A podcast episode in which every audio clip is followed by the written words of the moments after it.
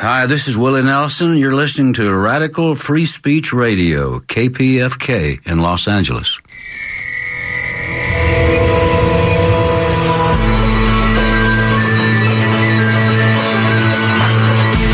Beyond politics and above religion, a moral authority exists known globally as the ageless wisdom. It is the study of consciousness, the mystery of awareness, which cannot be measured, yet will not be denied. Stay tuned as we explore consciousness, the fundamental nature of reality. Welcome to the Ageless Wisdom Mystery School with Michael Benner. And good afternoon, friends, and welcome to today's episode of the Ageless Wisdom Mystery School on KPFK in Los Angeles, broadcasting to all of Southern California from Santa Barbara to San Diego on 90.7 FM, 98.7 FM in Santa Barbara, and streaming for the world at kpfk.org. Thanks for tuning in. Hey, I want to thank you as we've concluded just a couple of days ago our spring fund drive. Uh, thanks. Those of you who made a donation, a contribution, or even a pledge, we really appreciate it. Uh, I must say, as has been the case since, uh, well, the pandemic and even before the pandemic, we're not reaching our goal. Uh, we're still running on a severely reduced budget, no program director, no senior producers.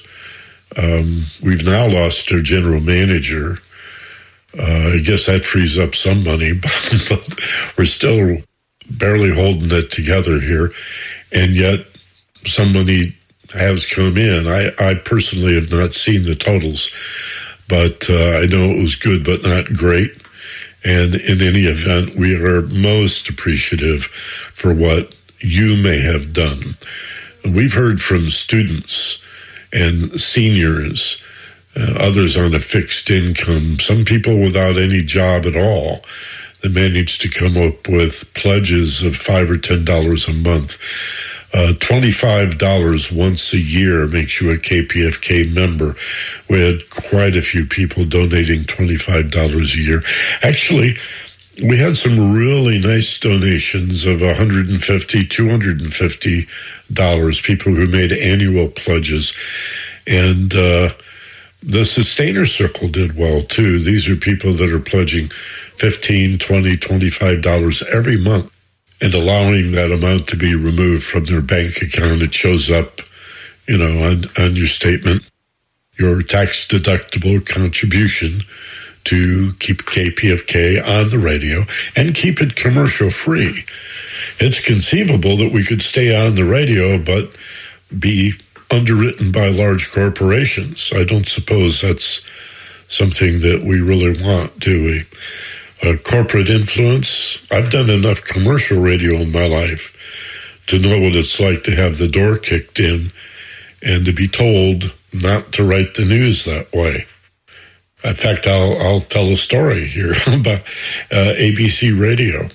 Back in the early 1980s, I was reporting America's involvement in the Reagan administration with the uh, war in Nicaragua and the anti Sandinista forces that we were supporting were commonly in the media called Contra, which simply means opposed to. And I called them by their correct name, Somocistas. According to congressional testimony, expert testimony, 12 of their 13 highest commanders were former members of, of Anastasio Somoza, the corrupt dictator of, of Nicaragua of his uh, right wing death squads. And that's who we were supporting, as we did in El Salvador death squads, right wing neo Nazi death squads. Um, in El Salvador, they were raping and murdering nuns, and and uh, Alexander Haig called them communist nuns. You remember all of that. And my boss, vice president of ABC, uh, said to me, what's a somocista? And I explained it to him, and he said, well, nobody else is saying it. And I said, I know, they all just go with the wire copy, contra. I'm trying to be as accurate and honest as possible. He said, Well, don't do that. I said, Well, what do you want from me? He said, I want you to sound like everybody else. And I said, Wait a minute, don't you want me to tell the highest quality of truth that I possibly can to do the best job for you? Isn't that what you're hiring me to do? He said, No. I want you to sound like everybody else. True story from the front.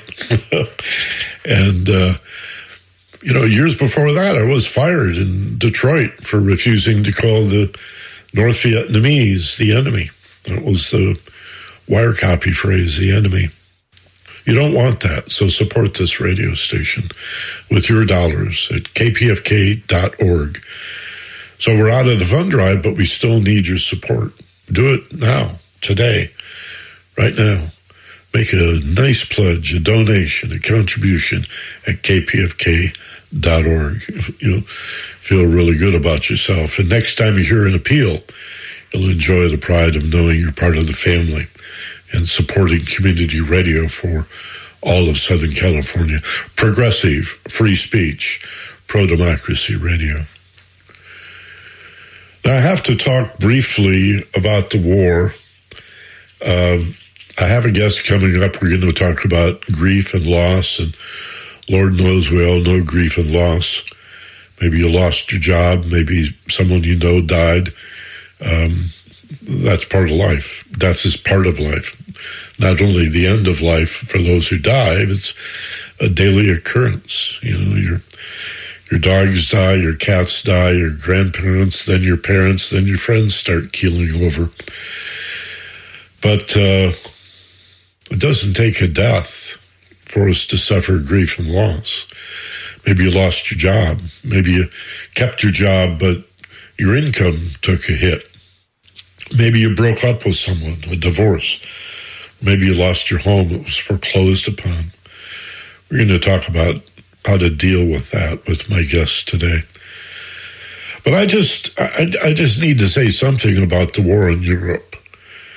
And what I'd like to do as a call to action, really, because we are an anti war, always have been a ban the bomb, anti nuclear proliferation, anti war, as well as a social justice radio station.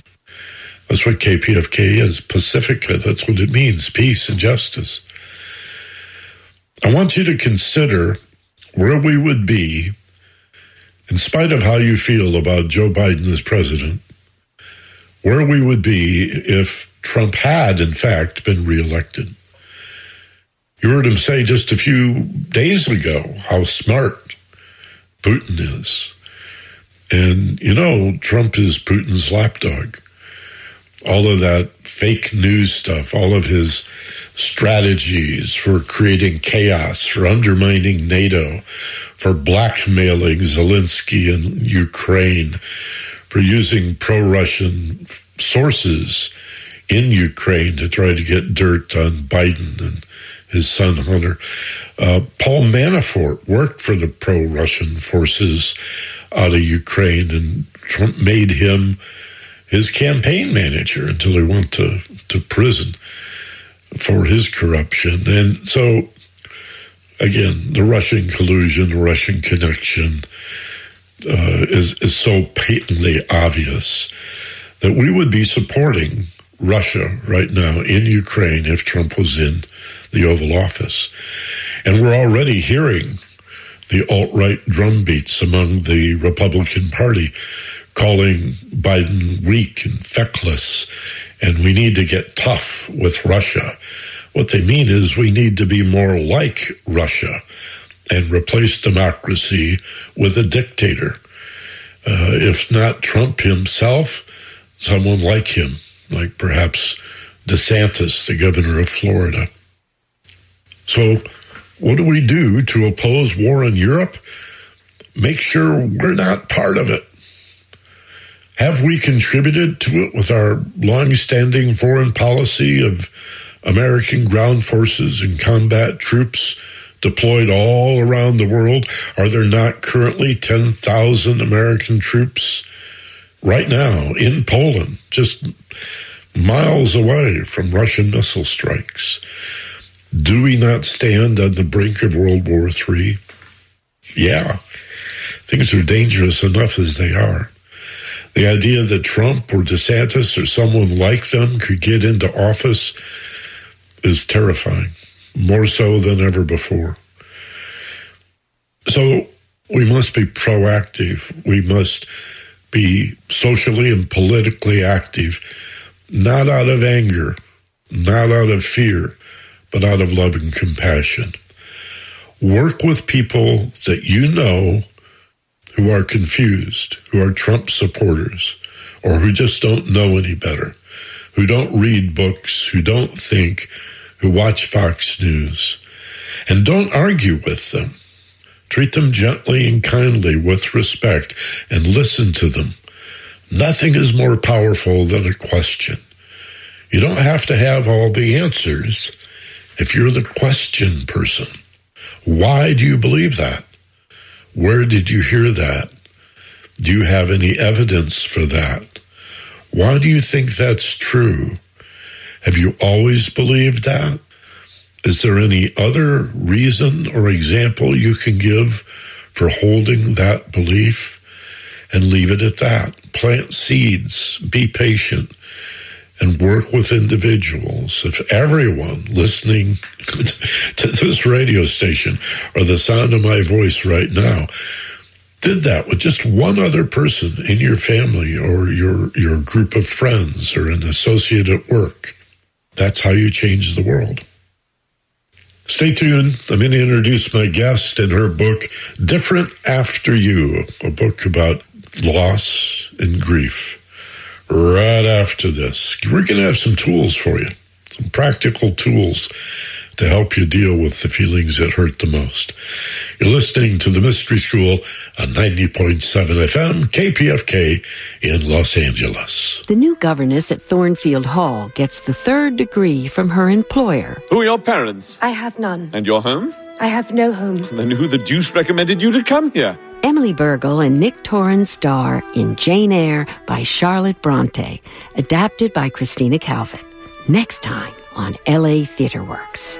Tune into LA Theatre Works on Sunday evenings at 10 p.m., bringing you world class theater featuring all star casts. That's LA Theatre Works right here on KPFK 90.7 FM and streaming on the web at kpfk.org. This is the Ageless Wisdom Mystery School on 90.7 FM, KPFK, for all of Southern California, from Santa Barbara to San Diego and then some high in the mountain, out in the desert, ships at sea, oil rigs. You never know where, where, people are listening to this radio station.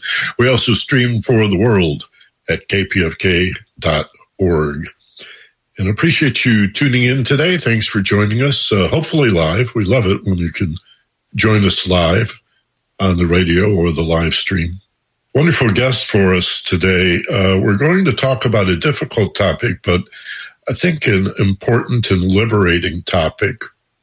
And if you feel like this doesn't really apply to you, uh, hang in because it does. It's uh, our, our scope is going to be bigger than it might appear at the top. But we're going to talk about emotions. We're going to talk about, in particular, so called negative emotions. I say it that way because I think, well, we call them negative emotions because they hurt, but they actually have enormous value. And we'll talk about what might be the value of something that hurts us emotionally so much, so deeply, so profoundly. That's part of what we're going to talk about today. And in particular about grief and loss, which brings up the issues of connection, right? And our our longing, some would admit our need to recognize our connection, not just to other people, family members, but to friends, to lovers, to committed partners, uh, to life itself, to the animals that you love, to the, the trees and nature. Why does it feel so uh, significant to get out of the city once in a while and walk in nature? Or even find a city park. It's connection. And uh, sometimes those connections feel broken and we end up feeling broken. Grief and loss is our topic today. And my guest knows her subject well. She's the author of a book called Different After You. Michele Neff Hernandez. Michele, good afternoon. Welcome to KPFK and thanks for joining us. So glad to be here, Michael. Thank you for having me. Well, we have to begin with your story. It's sort of like who says so, you know, let's establish your credibility here. Uh, who is the you that uh, you lost that made you feel different afterward? I love the way that you've asked that question, um, especially because in, for the book, each person gets to define that you. And so my you was my late husband, Philip Hernandez. He was killed in a cycling accident when he was 39. I was 35 years old, and we had a blended family of six. And the day that he died, I had no idea how to move through the experience of life without him. And in a lot of ways, I found myself negatively comparing what I once was to what I had become in my grief and wasn't able to give myself the grace to recognize that I was different. I was, instead of trying to get back to the same version of myself that was uh, walking the world while my husband was alive, I, my new work was getting to know the person that loved and grieved someone who had died. And so getting to know how I was different, why I was different, and recognizing that that difference didn't mean less than, it could instead mean just different and sometimes even more than. So um, that's the work that brought me to this book. Um, but I will say that it was influenced by the work that I have been able to do since with uh, thousands of widowed people around the world. Yeah, I want to talk about your group for sure, but this is huge. I think this uh, insight that you had, we hear even now as uh, COVID appears to be winding down, people commonly saying, I just want to get back to normal. Uh, sounds like you're saying there really is no going back to anything, right? I, that's the perfect way to say it. There's really no going back. One of the chapters in the book is called You Can't Unknow What You Know. And uh, that's that's the reason why we can't go back because we've learned things. All of us as a community, we've grieved globally, we've grieved in community, we've grieved as individuals over these past two years um, in unique ways. And what we now know and what we've lived through will influence the way that we live in the future. And so we can't go back to an exact version of who we were before the pandemic began. Um, and for any person who's experienced a traumatic experience of any kind, whether it's a grief experience or an illness or the loss of something pivotal in your life, we aren't going to be able to go back to an exact re- replica of the person that we were before. So we've already, in one sense, created a parallel, but really, uh, your work is not about all the different ways that we lose things and grieve and suffer it seems you have a very holistic view of the inevitability of loss and grief and suffering in our lives. Is that true? It is, and one of the one of the key messages in this book is that our past and our traumatic experiences deserve a place in our life because so often what happens when something really bad happens uh, the pandemic is a perfect example. We want to go back to normal. We just want what we used to have. But the trouble is that what we now know has changed the way we look at everything. And so we can't have back exactly what we had before, but we can through this new lens, if we give our past and our traumatic experiences a place in our lives, they can influence the way we build what's next for the person we've become through that experience. And one of the, one of the things I hope people will take from the book is that you aren't less than, you're different, but that doesn't equal less than. It just means that this new version of you knows new things, has developed different coping techniques, has made your way through something life altering. And on the other side of that lies the opportunity to embrace this new self, learn to respect this new self, and build a meaningful life for the person you've become through your experience. You're reframing the whole idea of loss as growth. Well, I think it's it's you'll often hear people talk about the opportunity to grow through grief and loss. I think what's unique about my perspective is that is the acknowledgement that we've been changed. Because a lot of times our, we set ourselves up for the goal of going back to normal and especially for grievers. So you have a grief experience and you're mourning the person who's died. And then you're thinking to yourself, I'm just waiting for the day when I can go back to normal. You can't go back to a time when you didn't grieve this person. You can't go back to a time when you didn't live through what you've lived through. And so normal has to shift. And for me, it's not so much about the term new normal, but rather building a life of meaning for the person you're becoming. Because you are living through an experience, you now have more tools and resources to count on, whatever the next traumatic experience you may live through in your life. As long as we allow ourselves to be changed by what we've experienced, we now continue to stack up those tools for learning how we make our way because life is full of the challenges that will come one after another, whether they're our personal challenges or the challenge of someone in our life, whether it's a grief experience or traumatic loss of another kind. We just know that that's a part of that's a part of being human. You know, when people talk about getting back to normal, I think what they're looking for, Michele, what we're looking for, is uh, some sense of stability mm-hmm. and familiarity. And safety, I'd say, an emotional sense of safety. Yeah, yeah. It's not that I want to be average and not stand out. You know, normal to me sort of brings up words like common or mm-hmm. ordinary, you mm-hmm. know, and we don't want to be common. This universe uh, goes out of its way to avoid redundancy. Everything is very unique mm-hmm. and quite incomparable. Um, I don't know, uh, maybe I shouldn't stretch the allegory, but I'm reminded of the ancient view of the snake as an animal that represents spirituality because it sheds its skin. Mm-hmm. And that's seen as a kind of a rebirth or a, uh, an endless cycle. And so we see the snake uh, and the ambulances and the old Greco-Roman caduceus, and the snake represents life for that very reason because of its ability to shed its skin and grow and, and move on. The interesting thing about that allegory, actually, I love it. So I'm glad you brought it up. The interesting thing about that to me is that the makeup of the snake doesn't change, right? Its skin is what is peeled. And we see just another version and another version and another version of the same animal. And I think that's so true for us as humans.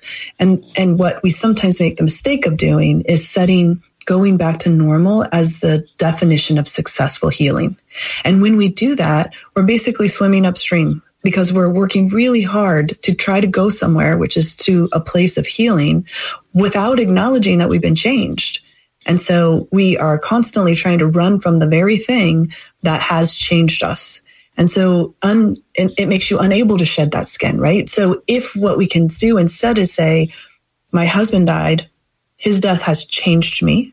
I'm going to shed the skin that was the one I was wearing when I was married to him. And that was the life I was living. I'm not sure exactly what this new skin is going to feel like, but I know that I need to embody that new skin in order to be my best self as I stand today.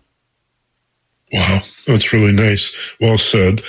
Um, I told you uh, when we spoke on the phone a day or two ago that uh, you're not a psychotherapist, but you speak like one. I, I love that comment, Michael. That was good fun for me. I call myself a fake therapist sometimes. yeah, yeah well, I do too. I just fall back on no, no, I'm a teacher. I'm not a healer.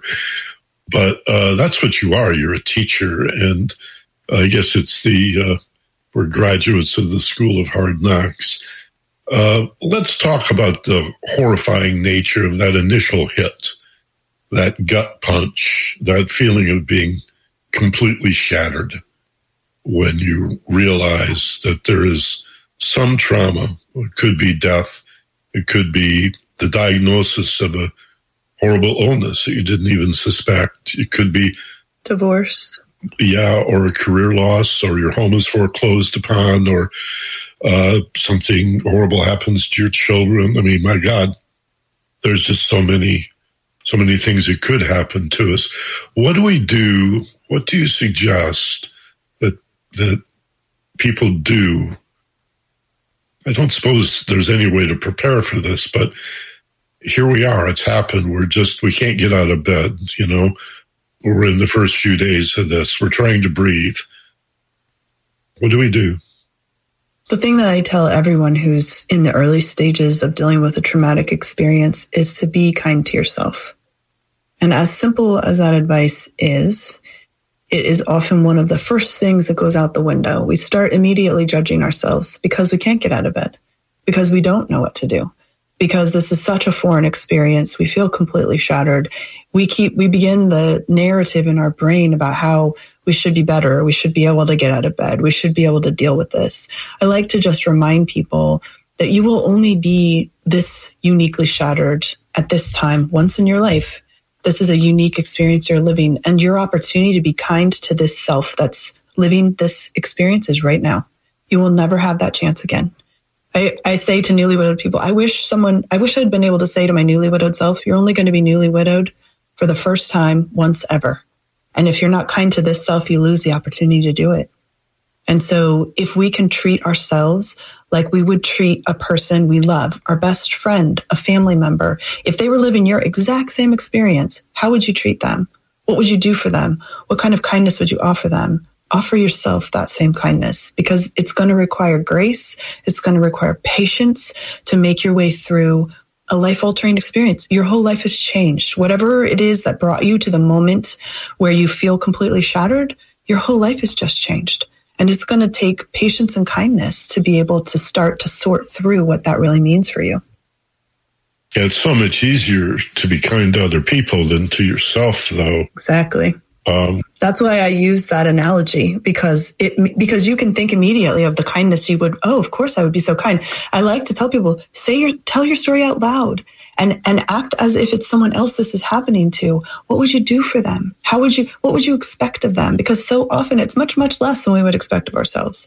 And so when we reframe and begin to look, in fact, there's a chapter in the book about what it's like to carry the load you're carrying and what would it be like if someone was, as you're walking up a really steep hill carrying a heavy backpack, yelling out at you, you know, criticisms and and telling you you could be better and then realizing that oftentimes we're the ones telling ourselves that we're the ones both carrying the backpack and we're the ones making it so so much more difficult than it needs to be if only we can stop from criticizing ourselves and allow ourselves some grace and kindness i suspect guilt is a big element in this. And I'm not sure if guilt is a feeling or a judgment that comes after the feeling.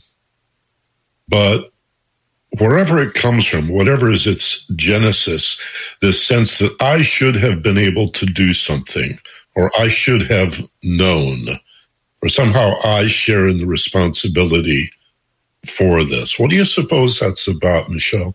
I do think it's both a feeling and a judgment.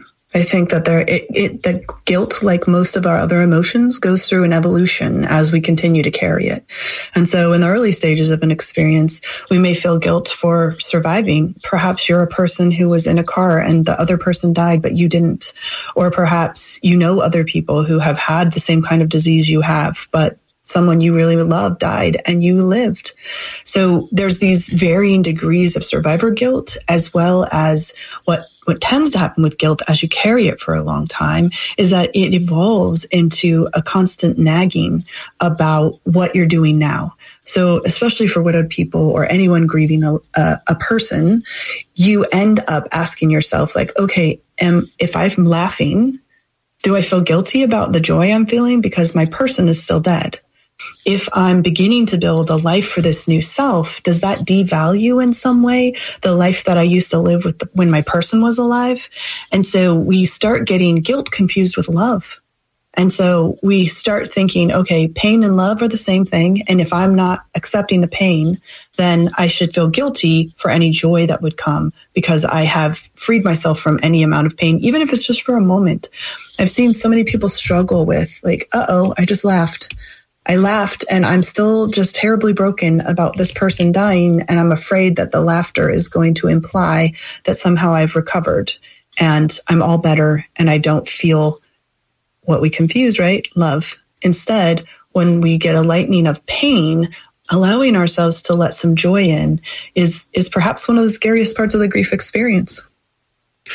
You've touched on exactly where I wanted to go with this, and I want to talk more about this after the break in a minute. But but uh, let me get an initial response from you. It seems to me that we inhibit our own healing after grief and loss because we're afraid if we get over it, if we forget the pain, we're also going to forget the love and somehow discount or devalue the relationship. And so we sort of build an altar to our pain and vow to carry it forevermore, a kind of self punishment for whatever it is we should have been able to do. Uh, it's pretty convoluted, but but so common, but yeah, so common. You know what yeah, I'm talking about. I right? do, and it, you know, and the thing about it is that it, it, when we confuse love and pain, when we think that pain equals love, we set ourselves up for a lifetime of pain, and oftentimes more than pain, more than joy being the thing that removes love it's pain that ends up strangling it. If you're always in pain, it ends up strangling the love that you feel. Not that it's gone, just that it's feeling like it doesn't have any air. When we're able to build a life of meaning for ourselves and we include the memory of our loved one in what we do going forward, then we take that love and we share it. What does happens when we share? It multiplies. So the love grows. The very thing we fear, which is we're going to lose the love, actually is the opposite is true when we share the love, we multiply the love. And so we are able then, you know, and when I say share the love, I mean, say a person's name. I mean, do things that honor them. I mean, make sure that you're having a life of meaning for the self that they loved. They loved you.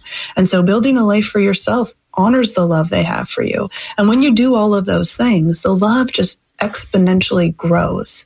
And so rather than forget, it actually gives you a more joyful remembering. Uh, this is very personal, and so you don't have to answer this if you don't want to. But I'm curious. Uh, you're remarried. I am. Yeah. Your current husband does he really understand the importance of you maintaining a loving relationship with your deceased husband, or is there some unconscious competition or jealousy there, do you think? I love that question. I can't tell you how many times both he and I have been asked that question. Um, I believe that he is the thing for me is that when we first met, he said, you know, he's one of the wisest things about this experience that I've ever heard. He said, you know, if your grandmother were to die, no one would think twice about you continuing to love your grandmother.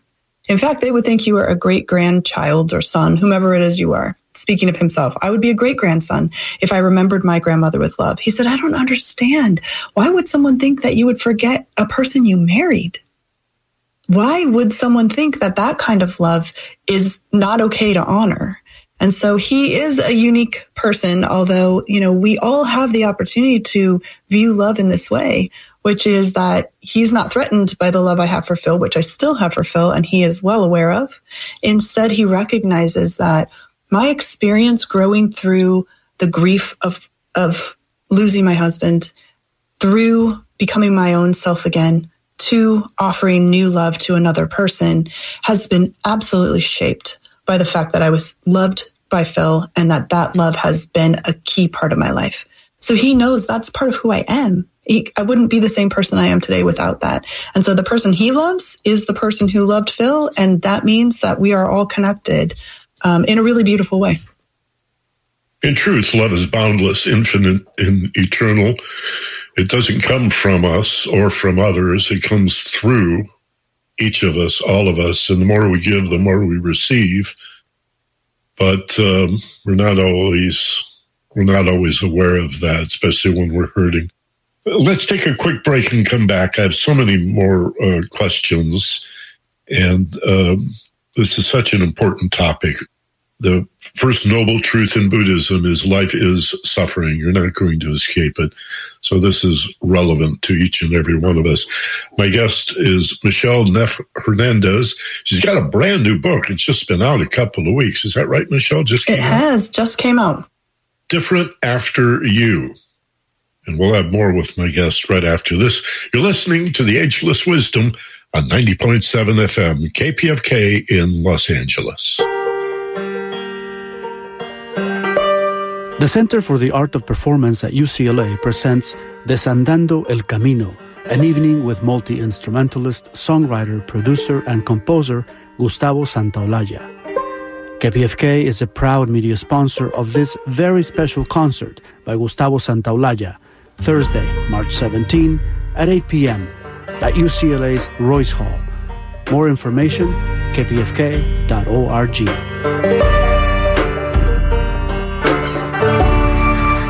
It's KPFK on your radio at 90.7 FM, the Ageless Wisdom Mystery School, a program about consciousness, about self awareness, and awareness in general, actually, about personal and spiritual growth. And today we're talking a lot about grief and loss. And actually, in the larger sense, how do you deal with big, powerful emotions that hurt? And I think our immediate tendency is to run away to gird our loins, to, to use literally muscular tension and shallow breathing and distraction and maybe drugs and alcohol and workaholic and all manner of other distraction just to repress it, suppress or oppress, a lot of pressing going on. And actually, what we need to do is acknowledge it, face it, and wade right into the middle of it. My guest, Michele Neff Hernandez, knows of what she speaks. Her book about the loss of her husband, the death of her husband, um, we're talking, what, 16, 17 years ago now, right? 16 years ago. Hard to believe, but true. Her book is called Different After You a really a wonderful title. Not better than, not worse than, and not different without you, different after you. Did it take long for you to settle on that title, Michele? You know, I really wanted to represent that. sent What what was actually harder to come to was the second half of the title, which is uh, rediscovering yourself and healing after grief and trauma. Different after you just really hit a chord for me. I knew that I needed to represent um, that that difference. That that the key to processing trauma, in my opinion, is first to acknowledge that it changed you. Because we spend a lot of time running away from our past, running away from past experiences in the hope that we can outrun them. But the truth is that just puts you always on the run we can't outrun them. Those experiences, every one of our experiences, both the difficult and the wonderful, live in our bodies. They live in our souls. They live in our memories. They live in our emotions. And so it's impossible to outrun what, what we've lived through.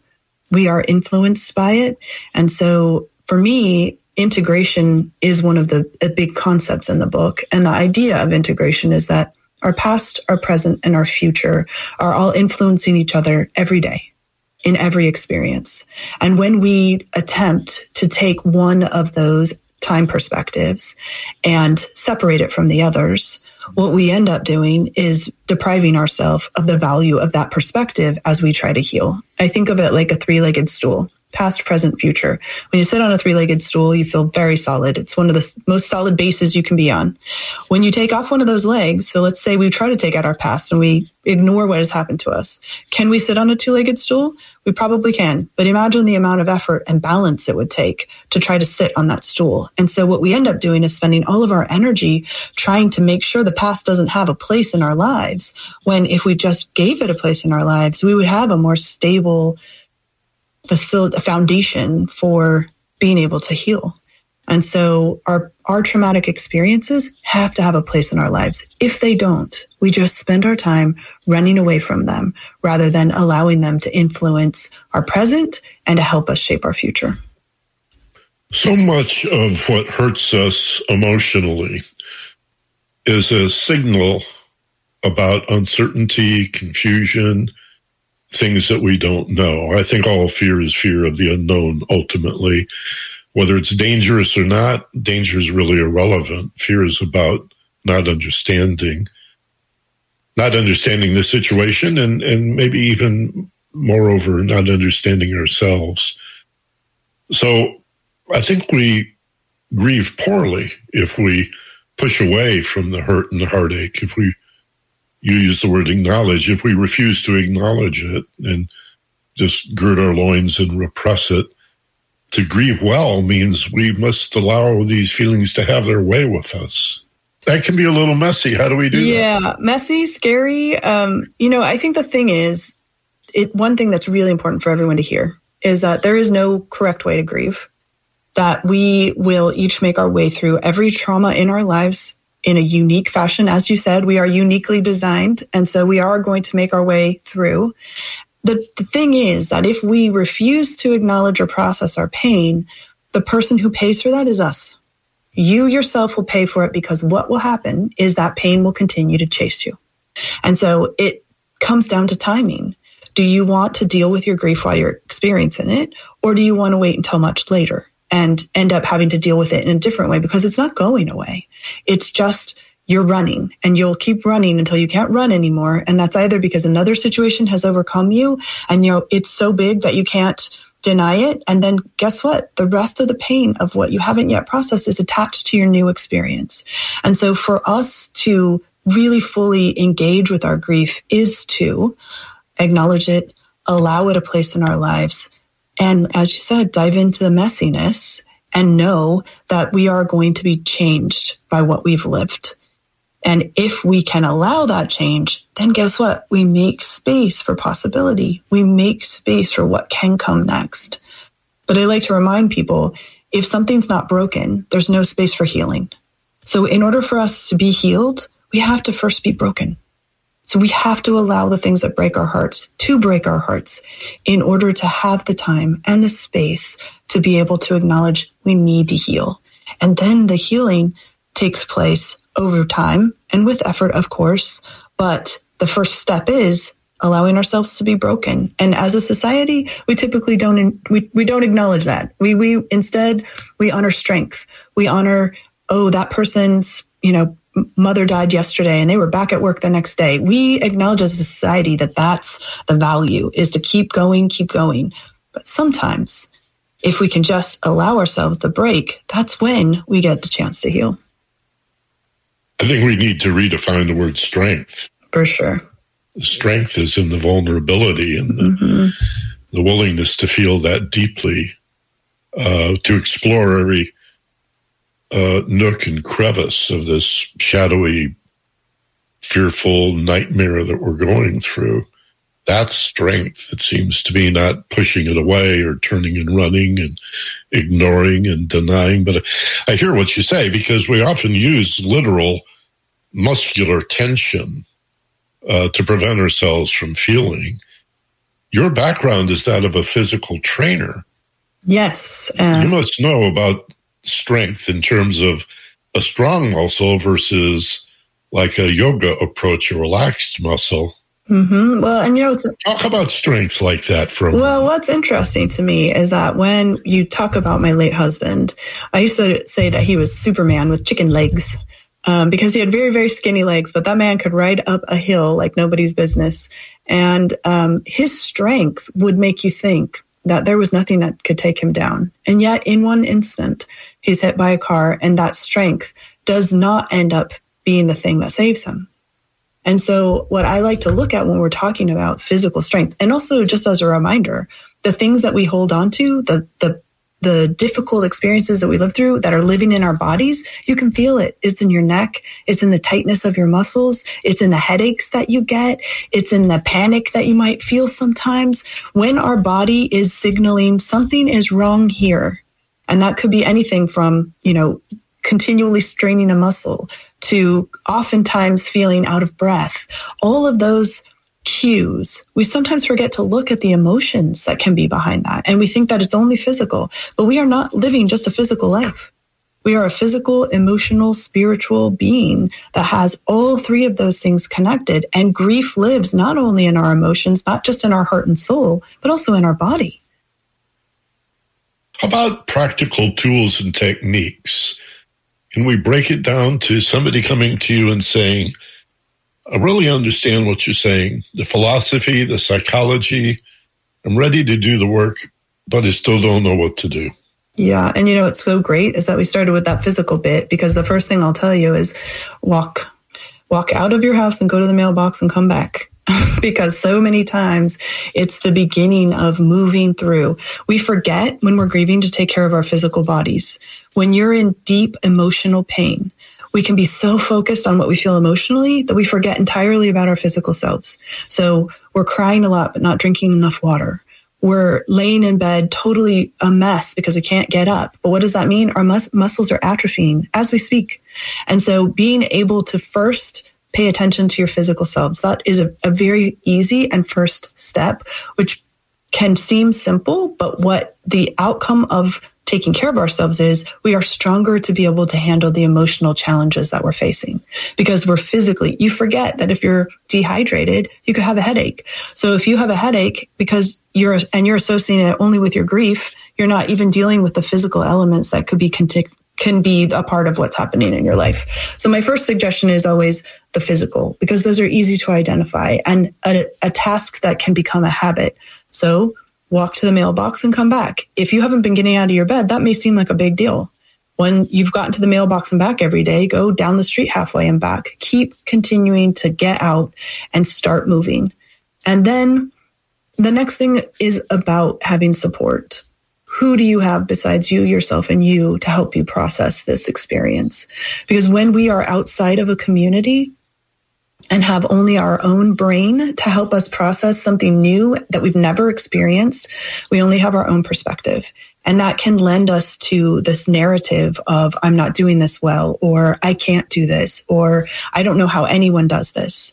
When you meet someone else who is doing the same thing you are doing, even if they're doing it 100% differently than you would or could, it still opens the door to perspective and begins to help us see that there's a lot of ways to make our way through, that we are each going to carve our own path. But when we do it with other people who are carving their path too, it helps us to have a better understanding of the experience, normalizes the feelings we're having, and can inspire us to find a way to make our way through. So move, drink water, find a community. Those are the top three things to do if you find yourself in a space of needing to process something really, really difficult. If we're part of that group of other people and we would like to do something, but are not sure what to do, let's talk about the importance of just listening, mm-hmm. deep listening, without feeling like you have to say anything. Yep. Let's first talk about how hard that is. because here's the thing, especially for someone you love, I'll give you this example. Um, the book begins with my husband's death, but it ends with my dad's death. And I, so which means that my mother became widowed um, just less than a year ago. And so after teaching and working with widowed community for 14 years, you would, I know better. I know better than to try to fix. And yet still sometimes have to bite my tongue when she's having a really hard day and I'm thinking, how can I fix this? I can't fix it. It can't be fixed. My dad is not coming back to life and I cannot fix this for her. But what I can do is listen. What I can do is say, I love you, mom. I know this is hard. So, but but I understand in saying that how difficult it can be. As you said, first of all, deep listening can be scary because it opens you up to a world of what can happen if that can happen to the person who you're talking to, it often gives us the sense of, oh, wait, is that, that could also happen to me. It opens our experience in, a way that opens our hearts. And that vulnerability, being able to be that vulnerable is a scary and difficult thing. And I honor every single person who has the ability to be a deep listener. I also want to give you a chance before we jump in here to say if you aren't a deep listener, if that's something that you think, oh no, I can't, I can't do that, that doesn't mean you can't help. What you can do to help then is send a note in the mail that says, I'm thinking about you and I love you. If you want to go step number two, put in a gift card for a restaurant that delivers and put that in the card because you know your friend who's struggling with whatever they're struggling with, there's going to be a day where they just think to themselves, I cannot make dinner. And they're going to think, oh, my friend sent me dinner. Here it is. And so see, you've already been able to help. You've confirmed that the person's loved. You confirmed that you are thinking about them. You've offered something practical. And if you're not a person who is going to be the deep listener, this is another way that you can still participate by giving your friend a little lift when they need it. You touched on my next question, which is the sense of mortality that this brings up. If this person that I love died, oh my God, people die. That means I'm going to die. What do you do with that one? Well, and that's the thing, right? Is that I, I often tell people my husband died on a Wednesday. And I thought to myself, not only do I now know that people die, but people can die on any random Wednesday. Like it doesn't have to be a big thing. It can be just a random, you woke up on Wednesday and everything was normal. And by the end of Wednesday, your entire life was upside down. And so there is this, this is why we, we can't ever walk in the world in the same way again. Because I now know that. And now what, what life is requiring of me is to walk with a little more courage because I have my own personal experience of someone dying on a random Wednesday. And so when I hear, for example, an ambulance drive by, I rode in the ambulance with my husband. That ambulance signals to me that someone else's life might actually be changing in this very minute. And the truth is, it also could be someone going to have a baby or it could be somebody going, uh, you know, to do something that is not going to end their life and they may be being saved right in that moment. But because of my personal experience, the first thing I think when I hear an ambulance is that somebody's life is ending, which is why I walk differently in the world. But what I have learned to do is when I hear that ambulance, I send a positive bit of love into the world for whomever is in that ambulance and for the family around them. I count my blessings that I have people in my life that I care about. I give myself a minute because I know that I am reflecting on a really traumatic experience in my life. And then I step into the next minute after that. I want to talk about the group that you set up and support groups and the importance of having this available. But I also want to go beyond the first three get out of bed, walk to the mailbox, drink plenty of water, and talk. Find a community. yeah, express yourself. Um, tell me about this organization that you've set up and tell the story of its growth. It's quite remarkable what you've done. Soaring Spirits International is an organization that I founded to provide a peer community for widowed people. Say the name of it again. Soaring Spirits International. Soaring Spirits International. Okay. And we provide uh, in person and virtual programs that are offering resources that are custom designed for widowed people. We use a broad definition of the word widow. So any person who's experienced the death of the person they thought they were going to spend their life with is welcome in our programs. Since our inception in 2009, we have, the organization began in 2008. We had our first event called Camp Widow in 2009. It's a weekend long event that offers kind of a blend between a conference, a retreat, and a high school reunion. We try to pull in all pieces of those three different elements. Um, and since our inception, we've been able to reach over 4 million widowed people and provide them with a community and specific resources to help them rebuild their lives in the aftermath of the death of their spouse or partner. How do people find out more about Soaring Spirits International? How do they get involved? SoaringSpirits.org is our website. You will find all the description of all of our programs. One unique thing that we do is offer what we call a newly widowed packet. It's available for free. We'll give you an introduction to every program that Soaring Spirits offers. What's beautiful about the newly widowed packets is it's not just for the newly widowed person. If you know someone who's widowed, you can request one for yourself. It would be delivered to you, and then you would have the opportunity to deliver it to the widowed person in your life. We do that because um, it can be a very vulnerable feeling knowing you're widowed in the world and you don't want to get mail um, that you didn't ask for that says you're widowed. So we don't want to scare people that to think that somehow we figured out that they're widowed and we're sending them widow mail. So instead we send it to the friend who requests it. Um, but it gives you you know in that moment when you think what am i going to do? How can i help my friend or my family member or my coworker? I know they're suffering and i just i just don't know what to do. Being able to offer them this resource is such a good feeling. So for those of you who are not widowed and listening, you can request newly widowed packets for yourself. They would be sent to you again for free, and then you would be able to take that and provide it um, to a new, newly widowed person who may benefit from being able to connect with a community of others who understand uniquely the experience. In your brand new book, just out a few weeks, Different After You, do you have a preference of how people buy this book, or should they just go to Amazon? I love for people to buy it in the way that speaks to their values. So you can buy that at micheleneffhernandez.com. So Michele is spelled with one L, Neff, N-E-F-F, Hernandez.com. I have all the options for buying them. So you can buy them at an indie bookstore. You can buy it on Amazon. You can buy it at Barnes & Noble. All of the options are available on the website. I think Amazon's doing pretty well without us. Uh, if you can buy your book any other place, most of my books are sold at Amazon, but talk about grief and loss. The corner bookstore, you know? Yeah, for sure.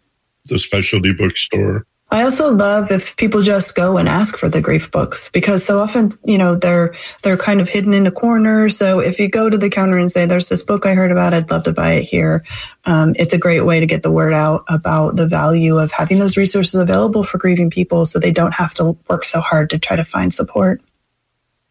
A book like this is so important, and I think you've done such a excellent job of putting it together that I'd like to encourage people to buy two, keep one, and give one to your library, or buy three, keep one, give one to your library, and one to a close friend. Uh, books are a marvelous value. And it's not, you're not talking about having to pay hundreds and hundreds of dollars. It's a pocket full of change to buy a publication that can change your life. Imagine that. Uh, I'm a, a big fan of books. Me too. The best way to learn from people who are dead or far away. Michele, thank you uh, for taking the time to be with us today in KPFK. Thanks for the book.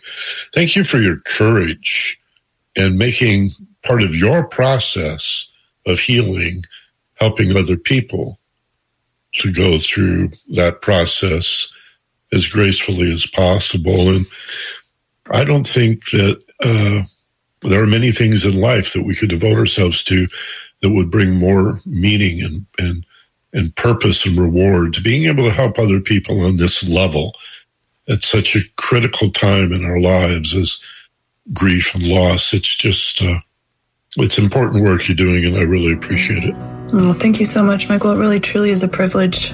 I, I love what I do, and I love being able to be a voice for people who need a comforting, uh, a comforting person to say, "How in the world am I supposed to do this?" Indeed. Michele Neff Hernandez, my guest today. Uh, get the book, Different After You. You'll find enormous value in it, I promise you. And thanks for listening. You can find this program on the website as a podcast streaming uh, theagelesswisdom.com. More about me at michaelbenner.com. And I want to thank my producer, Mark Brisky. Uh, suggest you stay tuned for the Carrie Harrison Show. And as always, be gentle, love life, and take care of each other. From Los Angeles, this is Michael Benner on KPFK.